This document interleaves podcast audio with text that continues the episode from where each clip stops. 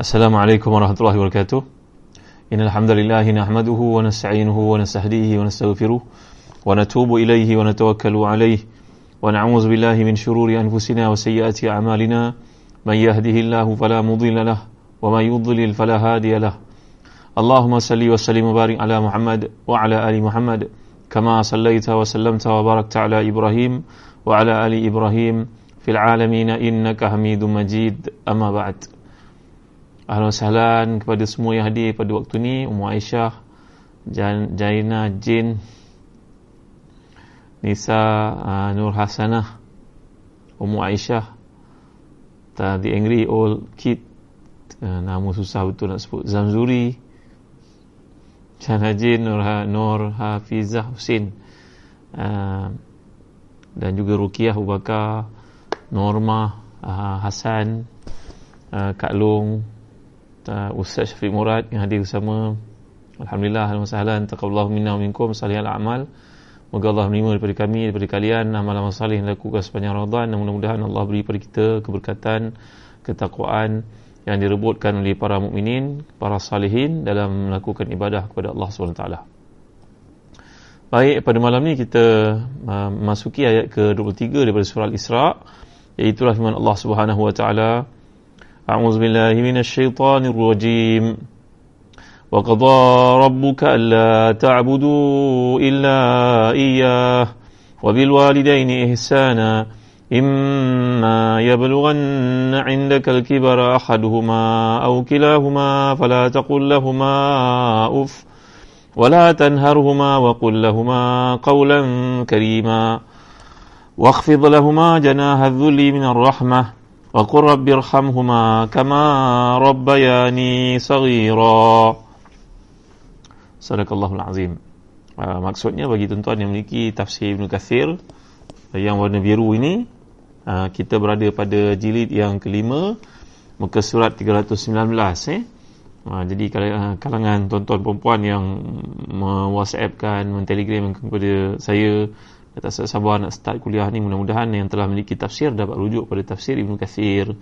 Tafsir yang hebat ini karangan imam lebih 700 tahun Imam Ibn Kathir Al-Hafiz adalah seorang ulama tunggak dalam mazhab syafi'i dan uh, keterselahannya lebih dalam bidang tafsir sampai hadis. Maka maksud yang dikemukakan di sini oleh para penterjemah daripada tafsir Ibn Kathir dan Rabbmu telah pun merintahkan kamu supaya ber, jangan beribadah kepada selainnya dan hendaklah kamu buat baik kepada ibu bapa kamu dengan sebaik-baiknya jika salah seorang di antara di antara keduanya atau kedua-duanya sampai kepada umur lanjut dalam pemeliharaanmu maka sekali-kali jangan kamu mengatakan kepada keduanya perkataan ah dan jangan kamu membentak mereka dan ucapkanlah kepada mereka perkataan yang mulia. Dan rendahkanlah dirimu terhadap mereka berdua dengan penuh rasa sayang dan ucapkanlah wahai Rabbku kasihan mereka keduanya sebagaimana mereka telah pun mendidikku sejak kecil Uh, jadi tuan-tuan rahmati dan dikasihkan ini adalah merupakan terjemahan yang saya pilih dari tafsir Ibnu Kathir yang ada di tangan tuan-tuan ya, jilid kelima muka surat uh, 320 mari kita baca sikit. Jadi Allah Taala berfirman merintahkan supaya hamba-hambanya beribadah kepadanya sahaja dan tiada sekutu baginya. Kata qada dalam ayat ini berarti perintah. Qada ya qadi jadi dalam firman yang wa qada iaitu telah merintahkan. Mujahid berkata artinya mewasiatkan Demikian pula kata Ubay bin Ka'ab, Abdullah bin Mas'ud, Ad-Dhahhak, Ibnu Muzahim membaca itu dengan lafaz wassa rabbuka alla ta'budu illa iyyah. Jadi wa qadha ni juga dibaca dalam kiraat wa wassa rabbuka. Qadha rabbuka wa wassa rabbuka. Artinya diterjemahkan dalam mushaf para sahabat qadha ni berarti mewasiatkan mengingatkan. Jadi Allah telah menyertakan perintah ibadah kepadanya dengan perintah baik kepada kedua ibu bapa jadi uh, ada perkara-perkara yang sentiasa berkaitan uh, di antara satu sama lain. Contohnya perintah Allah untuk salat disertakan dengan perintah zakat sentiasa dalam ayat-ayat Quran. Uh, tuan-tuan hati dan dikasih sekalian. Dalam perintah berkaitan dengan ketaatan kepada Allah, beribadah kepadanya disertakan dengan ketaatan kepada ibu bapa. Berkasih sayang dan menghormati mereka, menjaga mereka dengan sebaik-baiknya. Kalau saya bagi contoh pada tuan-tuan satu ayat saya membeli sebidang tanah dan sebatang pensil. Ayat ni tak pernah sabar tuan-tuan, tak logik dia sudah akal. Itu kalau kita kata contohnya saya membeli sebidang tanah dan dapat sebuah rumah dalam pembelian tersebut. Nah ini dia setara maknanya. saya membeli sebuah kereta dan dia dan pembeli pun menghadiahkan untuk saya dengan sebab belian saya itu contohnya sebuah motosikal dia setaraf lah tak boleh kita kata saya beli seekor, uh, sebuah motoka lalu pem, pem, penjual kereta itu pun beri saya uh, seekor ayam. Ayat ni tak pernah sabar tuan-tuan ni mulia Allah sekalian. Jadi dalam uh, konteks peringatan Allah dalam Al-Quran apabila ia diselang-selikan ataupun di uh, disekalikan disertakan satu perkara dengan perkara lain ia menandakan kepada keutamaan tuan-tuan macam saya bagi contoh yang dikemukakan tadi. Saya beli sebilan tanah dan tuan tanah bagi saya sebuah rumah di atas tanah tersebut. Ataupun saya beli sebuah motorkar dan dapat hadiah dengan sebuah motorkar yang saya beli itu. Contohnya dia bagi saya aircon. Dia baru logik, baru diterima akal tuan-tuan ni mulia kelas sekalian. Saya beli tanah, Alhamdulillah tuan rumah itu pun bagi saya juga sebuah kedai atas tanah tu dibagi percuma untuk saya. Maknanya setaraf lah.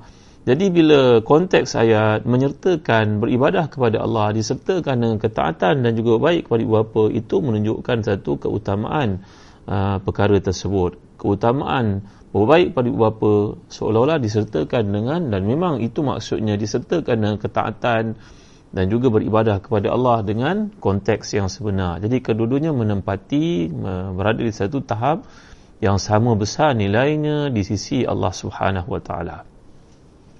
Jadi dengan contoh yang saya bagi yang tadi tuan-tuan faham kan? Saya beli sebat, sebidang tanah, tuan tanah bagi saya sebatang pensil. Ini menunjukkan pensil tak ada nilai. Tapi kalau sebut saya beli sebidang tanah dan tuan tanah pun bagi saya sebuah rumah, ke, rumah kecil ke rumah besar ke di atas tanah tersebut, barulah dia setaraf. Jadi bila Allah menyertakan kasih sayang dan baik kepada bapa ini, ia dengan perintah untuk mentaati Allah maka ia menunjukkan kepada kebersamaan kesekalian apa lagi seterusnya maknanya penyertaan kedua ibadah itu dari perspektif Islam yang memiliki tempat yang sama-sama utama tuan-tuan eh. Jadi tuan-tuan hati dan dikasihkan. Tak dengar suara ke? Kenapa tak dengar suara pula? Orang lain dengar? Cuba cuba ejas-ejas eh. Uh, jadi tak dengar suara ke tuan-tuan? Hati dan dikasihkan.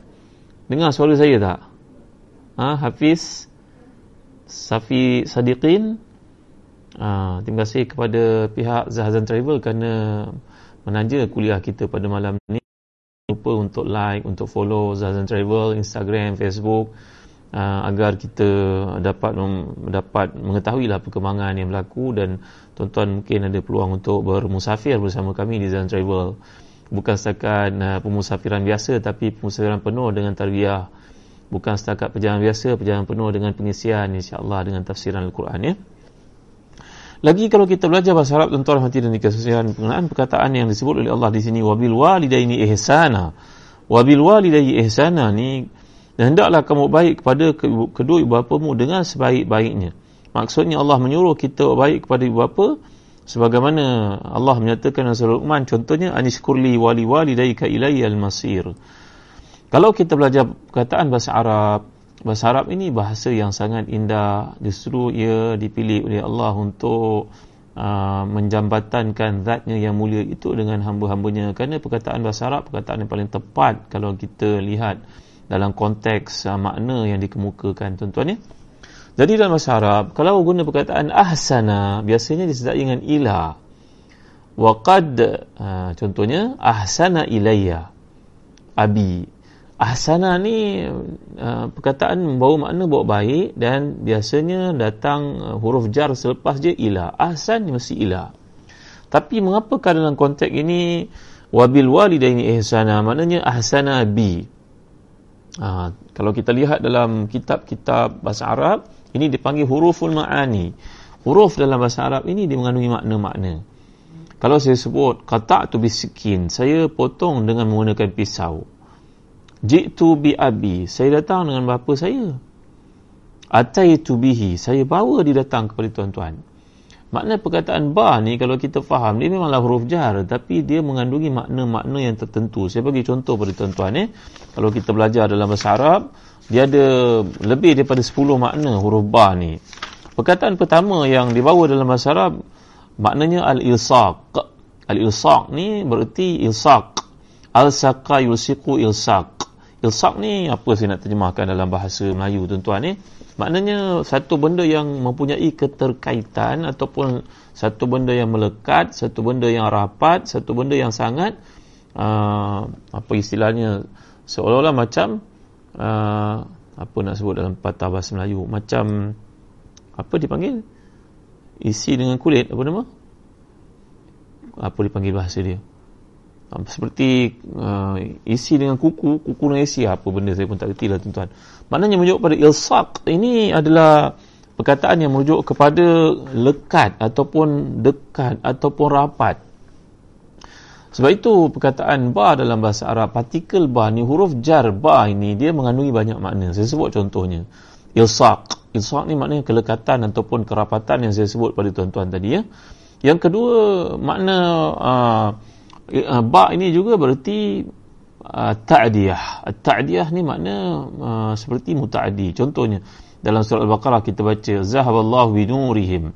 Allah pergi dengan cahaya mereka. Makna Allah menghilangkan cahaya mereka. Jadi zahaba dalam konteks itu azhaballahu binurihim. Lagi perkataan ba dalam bahasa Arab ini untuk pengetahuan tuan-tuan makna isti'anah. Isti'anah ni makna mengandungi makna minta tolong. Kalau saya sebut pada tuan-tuan Bismillahirrahmanirrahim. Dengan nama Allah yang maha pemurah lagi pengasihan ini kita sebut Melayu kan? Jadi ba di situ bukan makna dengan sahaja tapi ia mengandungi yang tersirat di sebaliknya. Saya minta tolong dengan Allah. Asta'inu billah. Jadi uh, dalam bahasa Arab huruf ba ini mengandungi banyak makna. Lagi apa lagi maknanya? Yang keempat kata dalam dalam kitab Al-Janadani fi hurufil ma'ani perkataan ba ni juga makna ta'lil. Ta'lil ni maknanya Ah, apa nak sebut ya uh, taklil ni maknanya dengan sebab. Illah contohnya kita dapat baca dalam firman Allah Subhanahu taala dalam surah al-baqarah juga innakum zalamtum anfusakum bittikhazikumul ajal kamu telah pun menzalimi diri kamu dengan mengambil anak lembu sebagai tuhan. Ini cerita tentang Bani Israel. Jadi ba yang digunakan dalam uh, uh, surah al-baqarah ayat yang ke-54 itu bittikhazikumul ajla Maknanya di sini Allah Taala menghukum Bani Israel dengan sesat mereka di padang Sinai itu dengan sebab ba itu bahawa dengan sebab mereka mengambil patung lembu sebagai tuhan. Ha, nampak tuan-tuan? Ini indahnya bahasa Arab yang kita faham. Ada lagi yang kelima maknanya musahabah. Musahabah ni maknanya penyertaan. Kalau Allah Taala firmankan cerita tentang Nabi Nuh dalam surah Hud ayat ke-48 uh, bila Allah nyatakan ya nuh bisalamin minna. Wahai nuh turunlah engkau dari bahtera itu dengan keselamatan daripada kami. Jadi ba di situ makna dengan tapi dalam kurungan dia membawa makna intinya uh, ia mengandungi makna penyertaan kasih sayang yang kami beri kepadamu wahai nuh. Makna kau turun ni bukan setakat turun biasa. Tapi turun dengan kasih sayang dengan panduan dengan bimbingan dengan petunjuk daripada kami wahai nuh jadi ni bahasa Arab tuan-tuan ya. Indah bahasa Arab. Kalau kita mempelajari dari sudut bahasanya ada huruf ni mengandungi makna-makna yang tersendiri, yang tersirat, yang tersurat di sebaliknya. Ketika saya belajar Alhamdulillah bahasa Arab ini di Jordan. Belajar huruf makni ini saja tuan-tuan satu sem tuan-tuan. Empat bulan belajar untuk memahami. Jadi bila Allah gunakan perkataan wabil walidaini ihsana ini hendaklah Allah tidak gunakan wa ilal walidaini ihsana walaupun kata imam dalam kitabnya Al-Janadani ini bahawa Allah juga menggunakan dalam kisah uh, Nabi Yusuf. Bila Allah sebut Nabi Yusuf ini bila baginda lepas daripada penjara baginda lepas daripada macam-macam ujian baginda hanya menyatakan kepada orang yang bertanya yang menuruganya bagaimana beliau boleh lepas dan lolos daripada ujian yang banyak itu.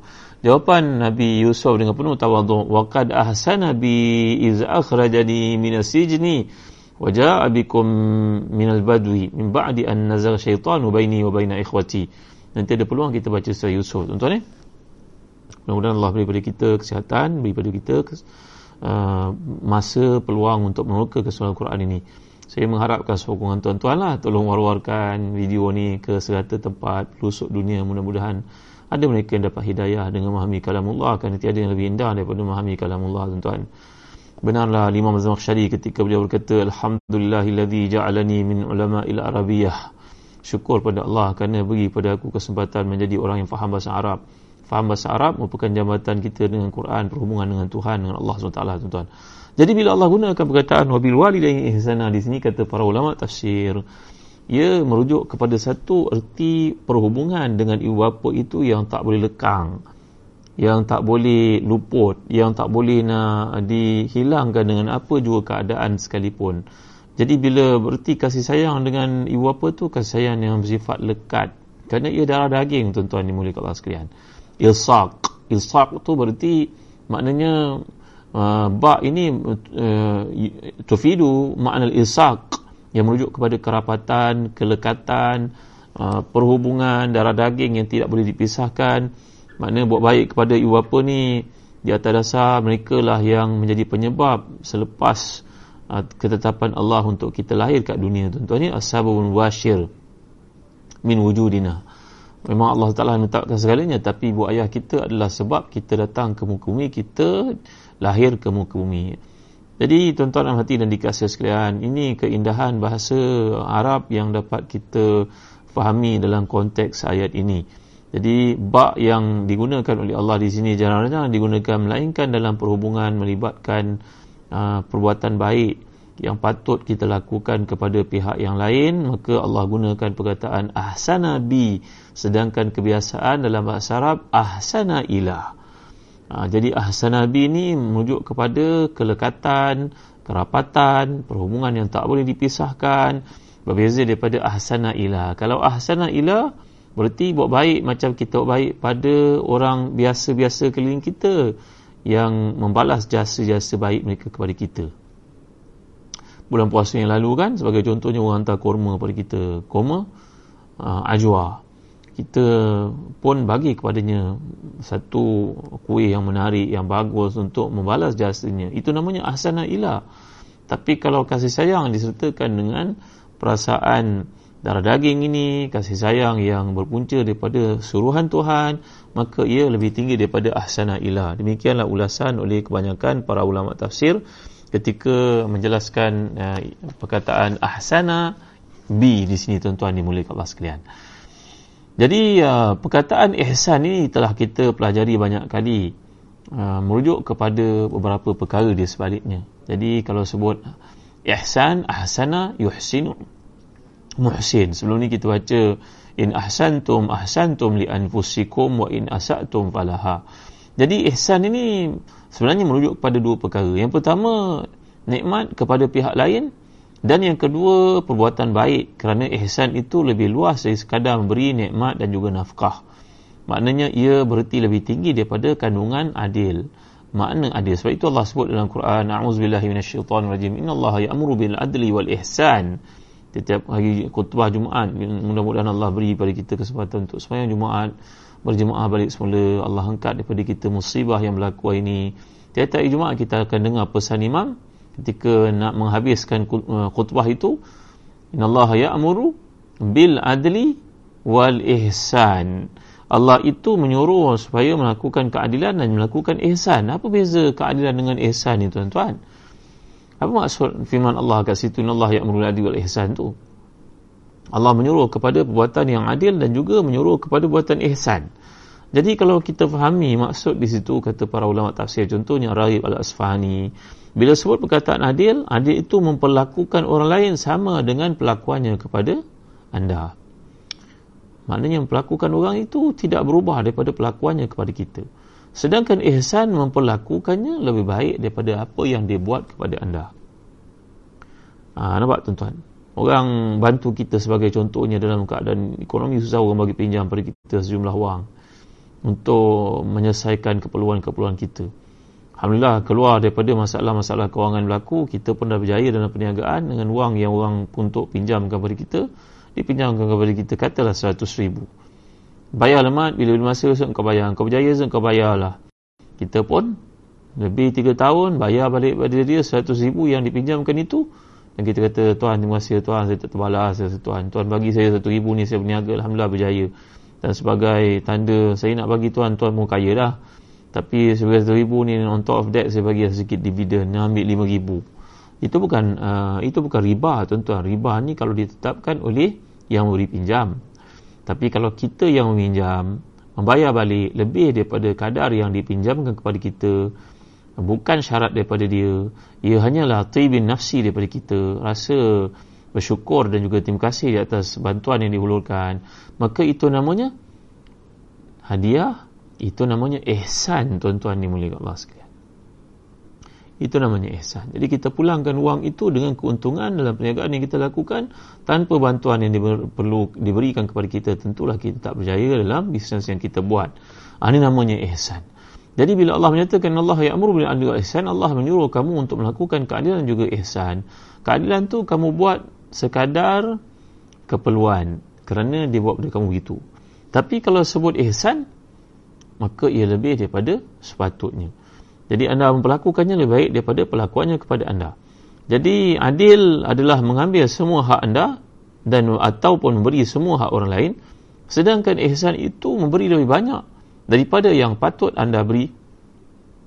Dan uh, anda sendiri mengambil sedikit daripada sepatutnya anda terima. Faham kan tuan-tuan? Jadi adil ni bagi semata. Tapi kalau ihsan tak apa, tak apa, lepaskan. Lapang dah ada. Ambil lebih, tak ada masalah. Sampai sikit pun tak apa. Jadi ini namanya ihsan tuan-tuan dimulai Allah sekalian. Jadi uh, itu sebab bila seorang sahabat datang bertemu dengan Nabi SAW dan mengkhabarkan kepada Rasulullah bahawa ayahandanya suka datang ke rumahnya dan mengambil semua benda yang ada kat rumahnya. Lalu Rasulullah memanggil lelaki tersebut. Anaknya mengadu pada Rasulullah. Rasulullah yang saya datang rumah dia ambil macam benda. Hadis ini nasai dengan sanad yang sahih. Rasulullah uh, ayah saya datang ke rumah dia suka ambil barang ke rumah. Maka Rasulullah memanggil ayahandanya ayahandanya pun mendengar pertanyaan Rasulullah. Ayahnya pun mengucapkan syiar yang sangat indah. Gazautuka mauludan wa'ultuka yafi'an ta'alu bima ahnu alaika wa tanhalu Iza laylatu nabat ka bisakami lam abit Lisakamika illa sahiran atamal malu Takhafu rada nafsi wa innaha Lata'alamu anal mautahatun muajjalu ha, Falamma balagat asinna walaya talati ilayha Madama kuntu fikau amalu Ja'alta jazai gilzatan wa fadalatan Ka'annaka anta sayidu al-mutahamilu dalam kata-kata oleh oleh orang tua ini kepada Rasulullah, Rasulullah dulu anak saya lahir besar macam tapak tangan ni saya bagi dia makan, saya jaga dia, saya besarkan dia, saya tak berkira untuk urusan dia, segala keperluannya dipenuhi. Kalau waktu malam dia demam, Rasulullah tidak, tidak tidur. Walaupun saya tahu setengah-setengah penyakit yang menimpa anak itu boleh membawa kepadanya kematian, tapi saya seolah minta pada Allah supaya umurnya panjang, sihat tubuh badan dia besar, jadi manusia, gembira saya melihat pembesarannya. Maka bila dia besar begini kelakuannya kepada saya wahai Rasulullah, adakah dia menganggap saya ini sebagai hamba, dia pula bosnya? Rasulullah mendengar kata-kata lelaki tua itu Rasulullah menangis tuan-tuan. Nangis sayu hati Rasulullah. Rasulullah panggil semula lelaki muda yang mengatakan ayahandanya suka mengambil barang-barang di rumahnya itu tuan-tuan. Maka Rasulullah SAW berkata kepadanya anta wa maluka li abik. Anta wa maluka li abik. Engkau dengan harta engkau semuanya milik bapa engkau. Nangis Rasulullah dengar kata-kata lelaki itu tuan-tuan ya jadi itu sebabnya dalam bab ihsan kepada ibu bapa ni kerana ibu bapa yang menyebabkan kewujudan kita di muka bumi. Maka si anak dalam bab ini janganlah berkira-kira dengan ayah ibunya.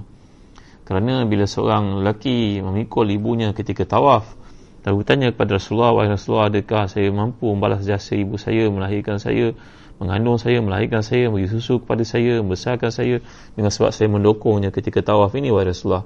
Maka Rasulullah menjawab, "Tidak, walaupun setiap setitis susu dia pun kau tidak mampu bayar. Sayu hati Rasulullah melihat perkara ni tuan-tuan dimulai Allah sekalian.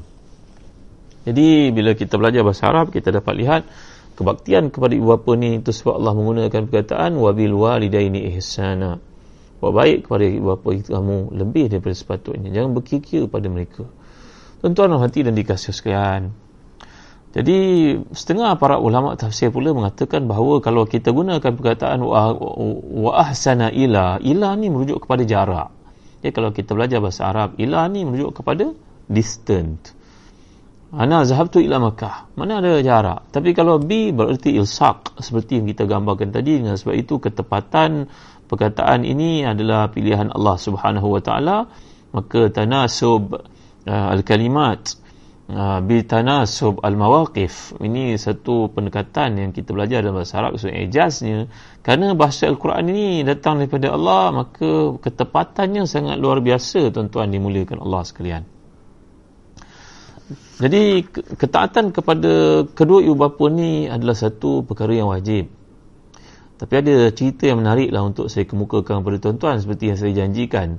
Iaitu kisah yang disebut oleh Imam Ahmad dalam riwayatnya, Imam Tirmizi, Abu Daud tentang kisah Sayyidina Umar Khattab radhiyallahu anhu yang menyuruh puteranya bernama Abdullah bin Umar itu supaya menceraikan uh, isterinya. Tuan tahu tak kisah ni? Nak dengar tak? Ha, Ruhaya Talib? Siti Khadijah? Dengar kan kuliah saya ni? Ha, dengar kan? Tak dengar saya nak berhenti ya tuan-tuan ni mulia kasihan. Dengar eh? Alhamdulillah. Jadi kalau kita baca dalam hadis-hadis contohnya riwayat Ahmad tadi satu peristiwa yang berlaku melanda kepada keluarga Abdullah bin Umar radhiyallahu anhu. Ini sahabat yang sangat mulia yang paling rapat dengan rupa ayahandanya Umar Khattab dan Abdullah bin Umar ni seorang sahabat yang bijak.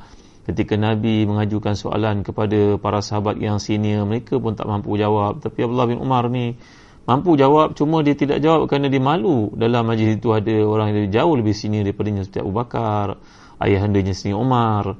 Maka Abdullah bin Umar ni tak jawab soalan Nabi. Nabi tanya apakah pokok yang daunnya tak pernah gugur. Nabi bergurau tuan-tuan ya, dengan uh, orang-orang muda, dengan para sahabat. Nabi buat teka-teki. Sallallahu alaihi wasallam. Terima kasih, terima kasih Baharudin Budi dengar, eh, dengar suara saya. Eh. Maka, uh, tuan-tuan dimuliakan sekalian, Sayyidina Umar Khattab radhiyallahu anhu, lalu di rumah anaknya sebelum sembahyang Jumaat, dia lihat anaknya belum pergi sembahyang Jumaat. Rasulullah SAW pun menyampaikan khutbah Jumaat, Sayyidina Umar pulang ke rumahnya, lalu ke rumah anaknya, Abdullah bin Umar yang sangat disayangi itu, yang paling mirip rupanya dengan beliau. Sayyidina Umar dapati rumahnya seolah tak ada tanda-tanda dia pergi sembahyang Jumaat. Sayyidina Umar pun ketuk rumahnya dan bertanya kepadanya, anakku, Abdullah engkau tak pergi sembahyang Jumaat ke nak? Agaknya begitulah marah Sayyidina Umar. Sayyidina Umar ni kana syadidan fi haqqillahi wa rasul sallallahu alaihi wasallam. Sayyidina Umar ni seorang tegas. Kana haziman. Ya, kulal hazmi. Dia dalam bab agama ni tidak boleh toleransi yang sus. Sayyidina Umar kata radhiyallahu. Dia tanya kepada puteranya, sudah berkahwin Abdullah bin Umar. Dia sangat sayang kepada puteranya Abdullah bin Umar itu. Dia tengok anaknya Abdullah bin Umar itu tak pergi sembahyang Jumaat tuan-tuan. Kerana dia duduk di rumah isterinya, Atikah itu wanita yang sangat mulia dan cantik, rupawan itu dia terlalu tak sempat pergi sembahyang Jumaat. Dia tak perasan nak masuk Jumaat. Sayyidina Umar marah bukan kepalang tuan-tuan. Sayyidina Umar suruh taliqha. Sayyidina Umar kata kepadanya, wahai anakku, perempuan ini, isterimu ini merupakan kau daripada Allah. Engkau talaklah dia, wahai Allah wahai putera engkau ceraikanlah dia tuan-tuan Allah Umar ni tak keruan jadinya tuan-tuan. Kerana isteri itu sangat salihah baik. Isteri itu tidak bersalah. Kecantikannya telah membuatkan Sayyidina Abdullah bin Umar ni terlepas sebagai Jumaat tuan-tuan. Maka dia pergi merujuk kes itu kepada Rasulullah sallallahu alaihi wasallam. Rasulullah berkata kepada Abdullah bin Umar kalau itu arahan Umar ayahmu ceraikanlah isterimu Atikah itu hai Abdullah bin Umar tuan-tuan dimuliakan Allah sekalian. Ini jadi satu bab dalam Islam tuan-tuannya dalam hukum fiqah adakah seseorang lelaki itu hal yutalik zawjatahu bi amri abihi? Dan kita kita fikir dibincangkan adakah seorang lelaki itu patut menceraikan isterinya dengan perintah daripada ayahnya? Setengah mengatakan bi amri walidahi dengan perintah salah seorang ayah ibunya. Maka jawapannya sebab kita pilih kita melihat pandangan para ulama tuan-tuan empat mazhab termasuk mazhab kita Syafi'i Imam Ibn Hajar Al-Haytami sebagai contohnya menjelaskan tidak wajib seseorang lelaki itu menceraikan isinya dengan sebab perintah daripada ayah atau ibunya. Tidak wajib. Kerana kes Umar ni kes terpencil tuan-tuan. Kerana para ulama bahkan mengatakan kalaulah uh, iza iza iza istaqama halu abihi kama istaqama Umar kalaulah seseorang lelaki yang daripada hari ini Uh, layak menempati iman macam Umar Khattab radhiyallahu an istiqamah macam istiqamahnya Umar. Kata-katanya merupakan nur daripada Allah bimbingan petunjuk. Dan Nabi pernah berkata kalau ada Nabi selepas aku inilah orangnya menunjuk kepada Umar Khattab radhiyallahu anhu. Kesalehannya yang luar biasa itu. Kalau ada pada seseorang ayah di akhir zaman ini maka nah kita taat pada arahan ayah ibu. Tapi kalau ayah ibu itu masalah yang berlaku padanya kerana dia sendiri yang tak betul cara fikir dia tak suka pada menantu itu kerana sebab sebab personal maka ini tidak wajib ditaati oleh seseorang suami. Tidak wajib ditaati oleh lelaki tersebut. Dia sepatutnya kena memujuk ayah ibunya kena berlembut kena tetap mentaati mereka ikut perintah mereka bermesra mereka tetapi tidak boleh. Hukumnya haram seorang lelaki suruh uh, anaknya menceraikan menantu hanyalah kerana sebab-sebab personal. Dan imannya pun tidak sama dengan istiqamah Umar. Kesalihannya tentu jauh daripada kesalihan Umar Khattab radhiyallahu an. Ada setengah ulama seperti Imam Syaukani seorang ulama besar dari uh, mazhab Zaidi Syiah di Yaman. Beliau ni Zaidi bukan macam Syiah yang mengarut. Ini tuan-tuan ya.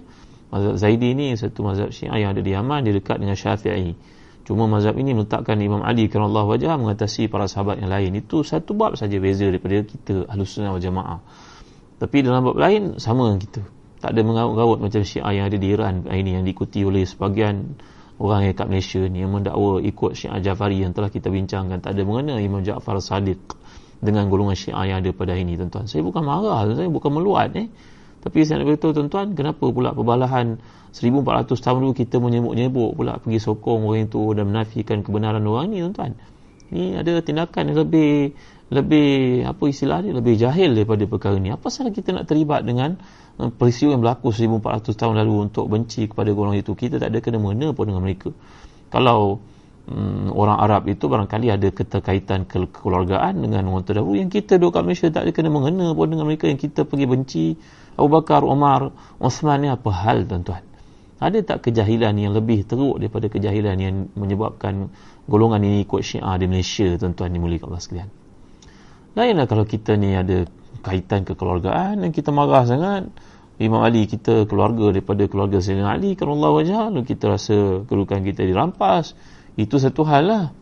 Tapi yang bodoh ni pergi ikut dekat Malaysia ni apa hal? Bahasa kasar maafkan saya tuan-tuan. Tapi memang patut kata begitulah. Jadi kembali kepada apa yang berlaku pada Umar Khattab radhiyallahu an. Sayyidina Umar telah pun menyuruh puteranya untuk menceraikan uh, menantunya kerana menantunya itu menyebabkan anaknya terlalai daripada kewajipan salat Jumaat tuan-tuan. Salat Jumaat Maka Sayyidina Umar Khattab radhiyallahu anhu yang berkata dengan nur dengan hati yang sangat mulia dan bersih itu berkata kepada puteranya wahai Allah ceraikan isterimu. Maka Allah Umar menceraikan isterinya Atikah. Hidupnya tidak keruan tuan-tuan lepas menceraikan isterinya yang cantik cerita itu. Yang salihah itu. Hidupnya seolah-olah macam apa nak sebut tuan macam orang hilang hala tuju. Kerana perempuan itu tak bersalah, isteri itu tak bersalah. Maka bila Rasulullah SAW wafat, datang Abu Bakar uh, Siddiq radhiyallahu an Abu Bakar melihat gelagat Abdullah bin Umar ni. Lalu Abu Bakar berkata pada Umar radhiyallahu an suruhlah dia rujuk pada putera pada isterinya balik. Kerana hidupnya nampak tak keruan. Isteri itu tak bersalah yang bersalah dia dia tersilap. Maka akhirnya Abdullah bin Umar pun merujuk isterinya semula. Dan para ulama telah bincangkan perkara ini. Saya sebut kepada tuan-tuan bahawasanya kalau seseorang ayah yang suruh anaknya menceraikan isterinya itu sampai imannya macam iman Umar Khattab yang mana perkara itu mustahil maka layaklah uh, ayah itu ditaati. Tapi kalau ayah itu pun um, amalan Islam tak seberapa semayangnya pun lambat kelakuannya tak menepati Islam cakapnya pun temerang banyak maka laki ini tidak wajib ditaati. Kalau ibunya ibunya tak wajib ditaati si anak hendaklah berlaku baik kepada ibu itu tetapi dalam konteks mentaati suruhan yang merupakan kemungkaran ini ini adalah satu suruhan yang haram. Kerana kata Imam Ahmad bin Hanbal dalam hadis walaupun hadis ulama Abu Abdul Halal ilallahi talaq sebenci-benci uh, perkara yang halal di sisi Allah seburuk-buruk perkara yang Allah ben, perkara halal yang Allah benci adalah talak jadi tuan-tuan yang dimuliakan Allah sekalian uh, syarat tuan-tuan faham dalam isu ini mentaati ayah ibu adalah dalam perkara-perkara ada keterbatasannya. Walaupun tadi kita belajar hadis dari Abu Dawud Nasai bahawasanya Nabi berkata kepada lelaki tersebut mendengar kata-katanya ghazawtuka mauludan wa ultuka yafi'an ta'alu ma'anu alaika wa tanhalu itu kisah tentang uh, suruhan Rasulullah supaya semua harta dan milik anak lelaki itu adalah ayahnya yang punya tapi ini pun kita sebagai ayah sebagai ibu berpada-pada lah tuan-tuan. Janganlah kita over sangat menggunakan hak ini sampai zalim pada anak-anak. Jadi kita pun kena berterima rasa. Kerana bila Sayyidina Umar Khattab radhiyallahu anhu menjadi khalifah Sayyidina Umar menjemput seorang daripada Yaman Hana bin Qais Hana bin Qais seorang seorang tabi'in yang terkemuka yang tak sempat jumpa Rasulullah datang ke Madinah dan beliau ni mempunyai kata-kata yang sangat hebat. Sehingga Sayyidina Umar menyangkakan dia ahli sihir. Maka akhirnya Sayyidina Umar telah pun memenjarakannya kerana kata-katanya sangat mengagumkan rupanya hodoh orang daripada Yaman ni tapi kata-katanya sangat berbiasa. Ayat-ayatnya sangat power. Mesej yang dikemukakan kata-katanya itu kerana dia seorang yang sangat ikhlas Sayyidina Umar tercegat, ter, terbingung melihat kata-katanya, maka dia telah pun dikurung. Antara kata-kata Ahnaf ini yang sangat menarik tuan-tuan. Kita ni sebagai ayah jadilah seperti tanah yang subur untuk menumbuhkan pokok-pokok kepada anak-anak. Jadikan kita ni seperti la, seperti laut yang mengeluarkan ikan untuk anak-anak. Jadikan kita ni seperti awan yang menurunkan hujan untuk mereka. Tapi jangan sampai kita dipijak kepala oleh mereka. Jangan terlalu kesal uh, keras dengan mereka, mereka lari pada kita. Jangan terlalu lembut sama mereka ambil kesempatan terhadap kita. Jadi ayat ini bukan sahaja menyuruh seorang ayah untuk seorang anak untuk menghormati dan mengingati jasa ayah ibu dalam masa yang sama ayah ibu pun janganlah ambil kesempatan terhadap anak-anak. Jangan beza-bezakan kasih sayang kepada anak-anak. Sehingga satu hari Nabi SAW diajak oleh seorang sahabat dijemput untuk hadir ke satu tempat untuk pemberian seolah-olah macam memberi macam seolah-olah macam majlis hari jadi lah tuan-tuan dimulikan Allah sekalian ya menyambut majlis jadi ini kalau dapat mengeratkan hubungan kekeluargaan ini satu benda yang baik maka hadirnya Nabi SAW di rumah sahabat ini maka Nabi pun melihat dia memberikan kepada anaknya tidak kepada yang lain. Maka Nabi telah berkata dengan tegas sekali amma ana fala ashhad. Aku ini tidak akan menjadi saksi dalam pemberian yang zalim. Maka Nabi menyuruh uh, sahabat ini untuk berlaku adil kepada anak-anaknya dan bacakan ayat abna hukum la tadruna ayyuhum aqrabu lakum nafa'a anak-anak kamu kamu tak tahu yang mana satu akan bermanfaat kepada kamu. Mungkin yang kamu puja yang kamu puji yang kamu sanjung anak kamu yang bijak yang belajar tinggi itu besok bila kamu tua dialah yang paling tak menjaga hak kebapaan kamu keayahan kamu keibuapaan kamu. Dia yang paling tak peduli. Mungkin anak kamu yang kamu pandang leceh, yang malas belajar, yang selalu kamu hina, itulah yang jaga kamu tuan-tuan dimuliakan Allah sekalian eh. Uh, kita yang mana satu tuan-tuan. Saya baca dalam tafsir Imam Dr. Muhammad Ratib Nabulisi dalam tafsirnya Tadabur Al-Quran. Ini kisah betul-betul berlaku di bumi Syam kata beliau. Bapa ni ada lima orang anak.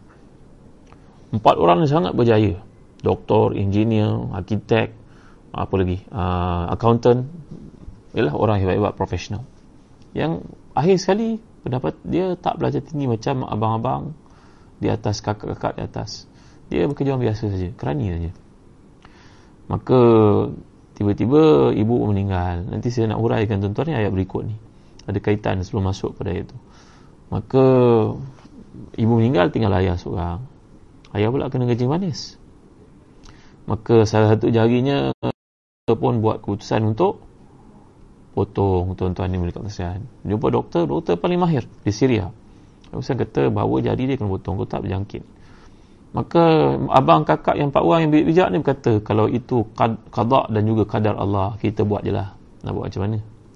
Tapi yang kecil ni tuan-tuan yang dipandang leceh dan hina ini yang tak belajar tinggi yang tak tak hebat macam abang kakak ni dia hatinya sangat baik. Dia kata pada doktor ada tak hal min halin akhar? Ada tak cara rawatan yang lain kepada ayah ni. Doktor kata tak ada. Ada satu lagi. Kalau kamu nak ada satu lagi. Dan uh, potensi untuk berjaya dalam satu adalah 10% saja.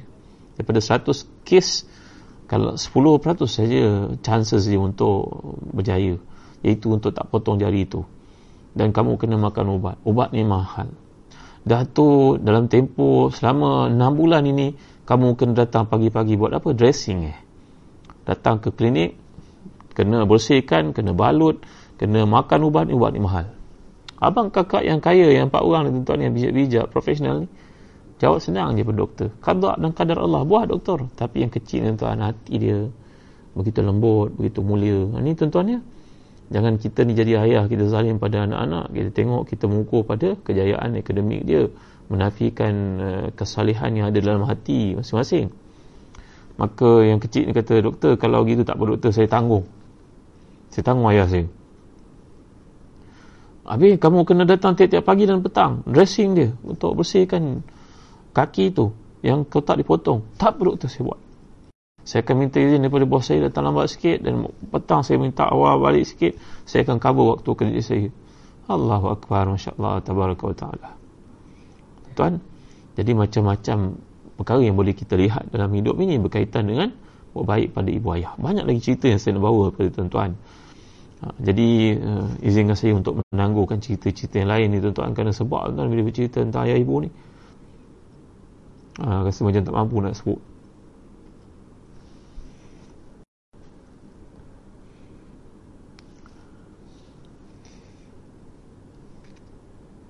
Kalau seseorang itu ada anak anaknya kencing dalam pampers.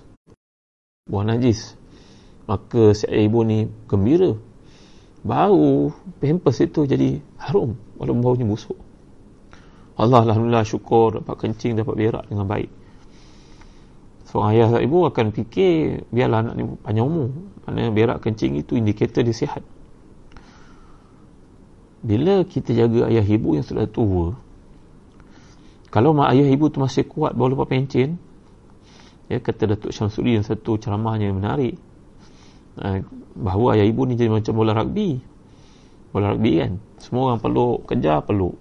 Tendang kejar peluk balik semula. Peluk sayang sebab ayah ada duit. Nanti bila ayah sampai kepada umur 60-70 jadi macam bola sepak. Tendang pergi jauh-jauh. Nanti kalau ayah sudah umur 80 jadi macam bola golf pukul hilang tak apa ambil bola baru. Panggil apa nama tu? Ha, apa pekerja tu? Saya pun tak nak sebut saya tak payah tuan. Ha, ganti bola baru. Tak apalah hilang hilang. Seolah nak Allahu Akbar la ilaha illallah Masya Allah tabaraka wa ta'ala. Eh tuan. Jadi bila ayah dah tua seorang pula meninggal dunia tinggal seorang nak kena jaga. Kita pun ada komitmen maka tuan-tuan ni boleh kasihan satu kisah dikemukakan juga oleh Dr. Ratib Nabulisi dia jaga mak dia. Ayah dah tak jaga mak dia 9 tahun. Satu hari terkeluar daripada mulut isterinya berkata abang abang je jaga adik-adik lain buat apa? Semua tak tahu je ayah ni. Nah, dia masuk dalam hati dia. 9 tahun dia dengar dia tak pernah pun makan hati dengan apa yang cakap. Tapi hari tu betul-betul pengaruh pada dirinya. Dia pun pun adik-adik abang kakak adik eh korang ni apa? Aku je seorang penat jaga. Kau ambil lah mak pula. Mak dengar tu tuan-tuan maka datanglah adik abang minta maaf abang ingatkan abang okey rumah saya okey tak apalah saya ambil. Dia ambil mak itu besok mak tu meninggal. Allah tuan-tuan 9 tahun apa dia buat tu takut sia-sia.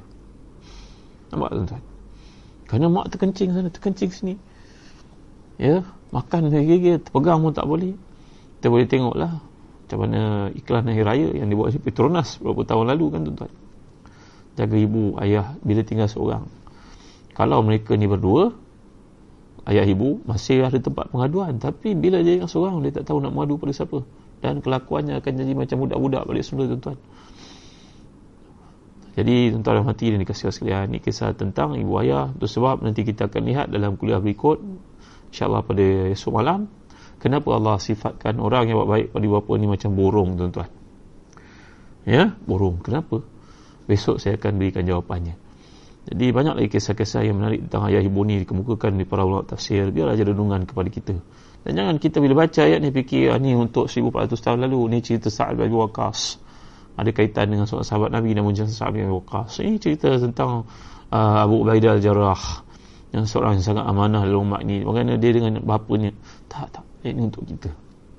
Maka baca dia dan hayati dia dan buatlah apa yang patut ya maka tuan-tuan dan dikasihan ingat contoh yang saya telah kemukakan tadi.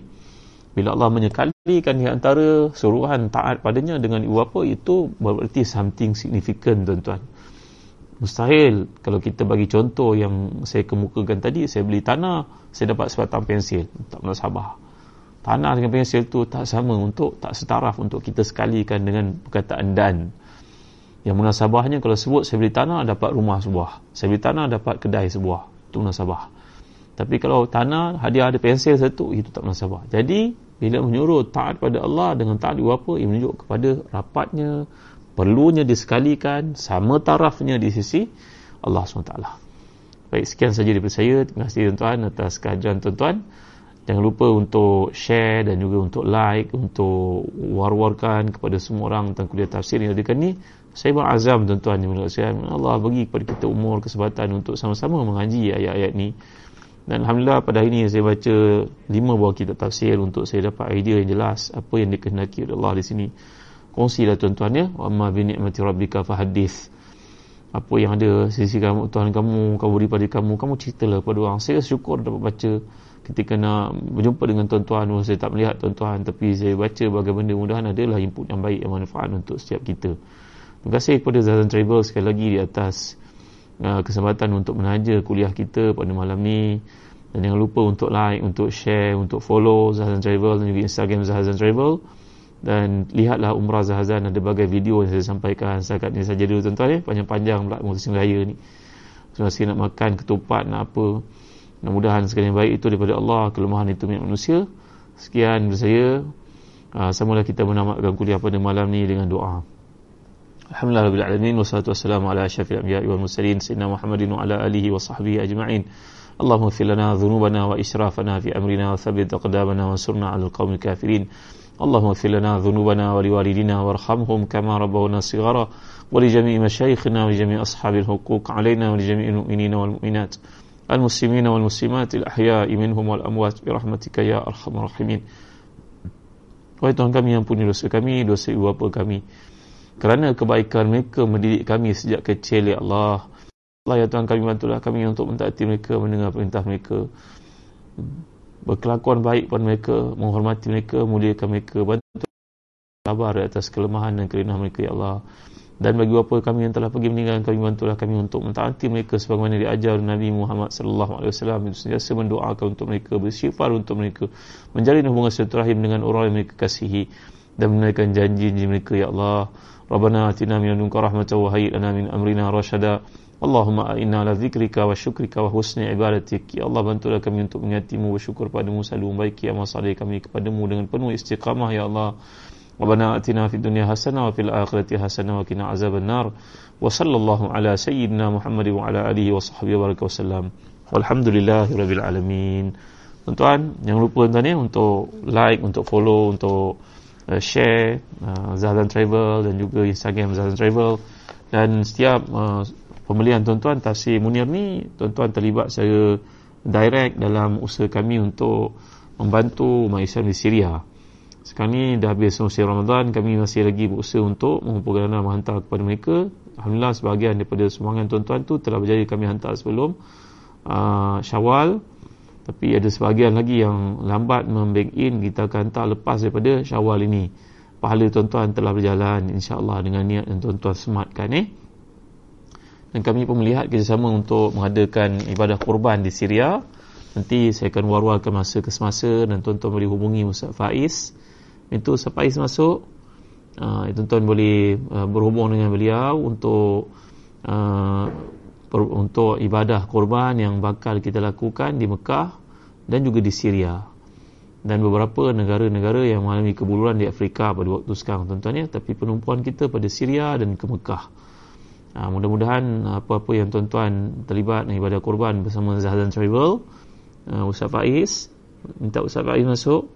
Uh, tolong bagi nombor telefon nanti tuan-tuan boleh berhubung dengan beliau kita akan sampaikan hajat tuan-tuan untuk korban itu di Syria dan juga di Mekah dan beberapa wilayah di Afrika. Tuan-tuan ni jadi Ustaz Faiz ni belajar di Sudan dan ada kontak yang baik di beberapa tempat di Afrika untuk kita bantu orang Islam di sana. Uh, mudah-mudahan apa yang tuan-tuan hadir dalam kuliah ni ada uh, jambatan perhubungan kita hablum minallah dan juga hablum minannas hubungan Allah dan hubungan manusia Terima kasih tuan-tuan ya. Tolong war-warkan, tolong sampaikan. Nanti ada poster nanti, tolong war-warkan uh, kepada sekalian umat Islam untuk terlibat dalam program yang mulia ini bersama dengan Zahazan Travel. Sekian tuan-tuan. Terima kasih. Malam ni kita tak ada soal jawab eh. Kita tangguh ke waktu lain. Ni malam raya tanya banyak-banyak kang. Uh, ada yang macam-macam aktiviti yang lain. Sekian. Terima kasih. Nanti malam esok, malam lusa kita buka soal jawab eh. Sekian. Assalamualaikum warahmatullahi wabarakatuh. Terima kasih Ustaz Faiz. Sampainya Ustaz Faiz masuk sekarang.